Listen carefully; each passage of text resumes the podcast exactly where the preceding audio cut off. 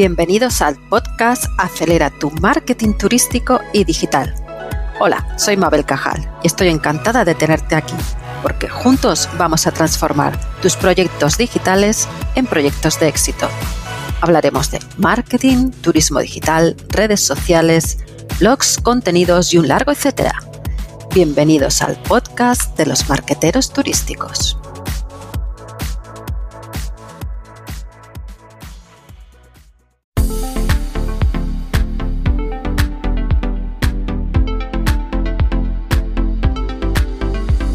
Hoy ponemos la mirada en los blogs de viaje y de turismo. Seguro que en más de una ocasión has hecho una consulta en Internet y has descubierto la información que necesitabas conocer sobre tus viajes en algún blog de turismo.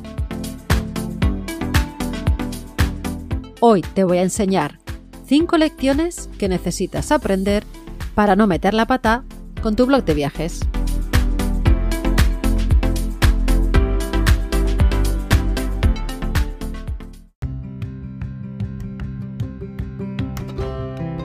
Al igual que no todos los negocios de turismo son iguales, tampoco lo son los blogs de viaje. Cada uno debe cumplir un objetivo, una meta y una razón por la que se ponen en marcha. Te puedo asegurar que mantener y trabajar un blog lleva tiempo y esfuerzo.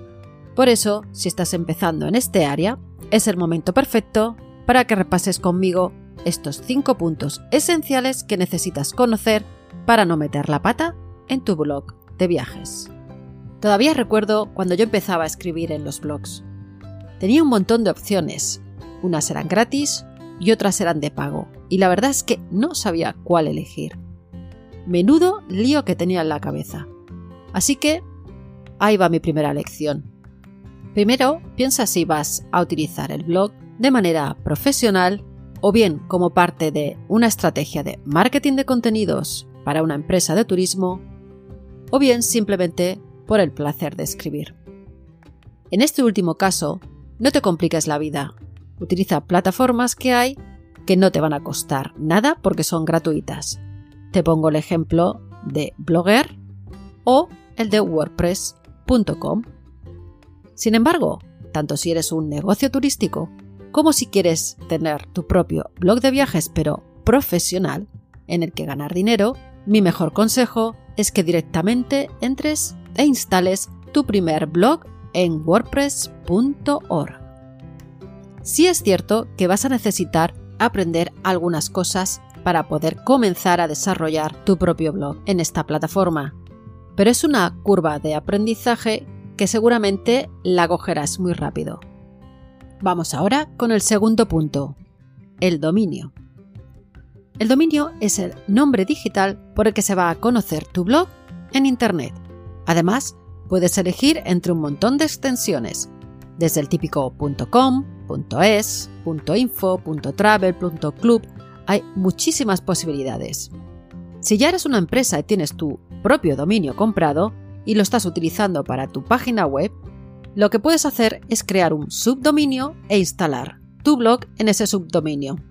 Por ejemplo, Imagínate que te llamas Viajes Travel Tour. Bien, pues puedes crear un subdominio denominado blog.viajestraveltour.com y ahí hacer una instalación para meter tu blog. Si eres un blogger de viajes, puedes utilizar tu propio nombre o bien elegir un dominio que represente tu temática. También tendrás que comprobar si el dominio que tienes en la cabeza está disponible o ocupado puedes mirarlo de manera rápida en la dirección de Whois. Otro tema que debes de conocer es lo que llamamos autoridad de dominio. Este concepto es un indicador desarrollado por la empresa Moz que nos otorga como una especie de puntuación que va entre el 1 y el 100. A mayor puntuación, más posibilidad de aparecer en las primeras páginas de Google. Precisamente Moz tiene una extensión para Chrome que puedes colocarla en tu navegador y ver y comprobar la autoridad de dominio de todas las páginas web o blogs que quieras conocer. Normalmente, cuando compras un dominio y un dominio es nuevo, su autoridad es muy baja. suele estar entre uno o dos. Y luego, poco a poco, a medida que vayas trabajando tu blog y vaya pasando el tiempo, irá subiendo. Y así llegamos al punto 3, el hosting o alojamiento. Si te decides por la opción que te he comentado antes, más profesional, en wordpress.org, tendrás que buscar un alojamiento donde subir todos los archivos de tu blog. Un hosting es un servicio de alojamiento que te da un proveedor por el cual te posibilita el poder guardar tu propio blog en su servidor, de manera que sea accesible en Internet para todo el mundo. ¿Y en qué te tienes que fijar a la hora de elegir un hosting? Primero, busca un hosting que tenga soporte 24 horas, 7 días a la semana, de manera que te pueda ayudar siempre que tengas un problema. También puedes mirar dónde tienen alojados sus blogs aquellos bloggers más reconocidos. Lo puedes hacer consultando la página whoishostingthis.com. Otra recomendación es que te olvides de los alojamientos low cost o gratis, porque seguramente no tengan un buen servicio. Un punto a favor es que tu hosting esté especializado en WordPress. También deberías de fijarte que haga copias de seguridad de manera automática. Y además, un aspecto muy importante para facilitarnos el trabajo de todos es que tenga un servicio de autoinstalación o instalación fácil, de manera que puedas instalar o desinstalar todos tus blogs con un solo botón. Yo en mi caso tengo alojado todos mis blogs en Rayola Networks. Si quieres utilizar este hosting, tienes un descuento en mi página web. Vámonos con el cuarto punto, la elección del tema que vas a utilizar para tu blog. Tienes dos posibilidades. Puedes elegir temas gratuitos, disponibles para todo el mundo, y luego tienes otros, que son de pago, con mayores prestaciones y una mayor calidad en el soporte postventa.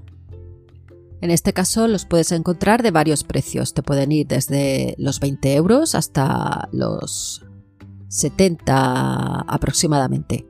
Mi consejo es que los compres a empresas serias o que te vayas a un marketplace como el de ZenForest. Y vamos con el quinto y último consejo.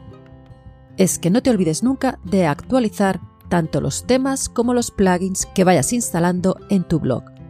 ¿Por qué te digo esto? Porque si no los actualizas, corres un alto riesgo de que te puedan hackear el blog, como me pasó a mí hace unos años, precisamente por no actualizar el tema.